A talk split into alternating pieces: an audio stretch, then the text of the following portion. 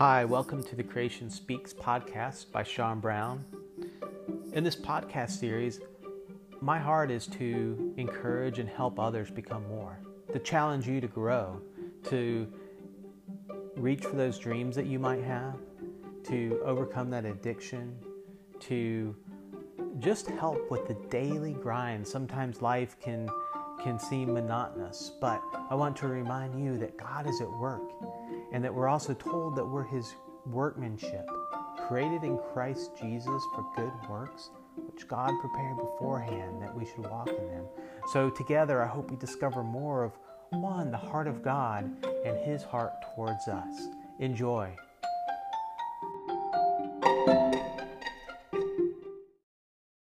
Hi, welcome to the Creation Speaks podcast. My name is Sean, and I'm glad that you could join me today. As you join, we are together on kind of in this workshop of God. God is working in us, doing something new, something more. He's making us more than what we were. We are His workmanship, created in Christ Jesus for good works which God prepared beforehand, that we should walk in them. And He changes us, He makes us more like Him. Well, today's podcast, I titled this one, The Meaning of Trees. Now, I'm learning it's not so much about what we can accomplish and more about receiving from Him. It's not so much what we can accomplish in life in the given days. You know, we have so much about productivity and, you know, putting your best foot forward, which I'm not discounting any of that. It's good to make plans and have goals. However, when Jesus teaches us to pray, he says to give us this day our daily bread. He did not tell us to pray for enough for today and tomorrow, but he told us to pray Give us this day our daily bread. Now, what did he say about tomorrow? He says not to worry about tomorrow. Because today there's enough worries and cares to deal with today. He and he says it's God who's going to provide for you today. You know, one evening I went for a walk, and as I walked, I was thinking about the trees around me. These beautiful, magnificent, healthy trees stood tall and strong. At that moment, the thing that stood out to me was thinking how you really can't observe them growing. But they grew. Look how big and how mighty they are. But if you were to walk up each day to the tree and look at it, you would see no movement, no growth. but every day they are growing. Only with the accumulation of days can you see the evidence of growth that's been happening all along. You know, life is like that. Some days seem slow and uneventful.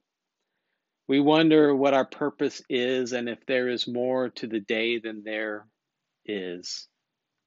But ordinary days is where growth happens, little by little, and day by day. So I just leave you with this that the meaning of trees, it's a good, maybe go observe them and look at them and consider this that there's growth happening every day. But you don't see that growth on a given day, on a hot summer day, or on a cold winter day. But every day, as they begin to pass, there is growth. And so today is important. Even, even as ordinary as it may seem, know that God's at work in you, both to will and to do for His good pleasure. And today is important because you don't have tomorrow and the past is gone, but you have today. And Jesus says, Give us this day our daily bread and know that God is in control. He's given the provision for you today. And as the days go on, as even as today may seem so ordinary or uneventful, Know that growth is happening and God is at work in your life today. I hope that encourages you. I hope you um, head out to my website, creationspeaks.com, sign up for our newsletter, drop me an email, sean at creationspeaks.com. And anyway, thank you again for joining. I'll talk to you next time.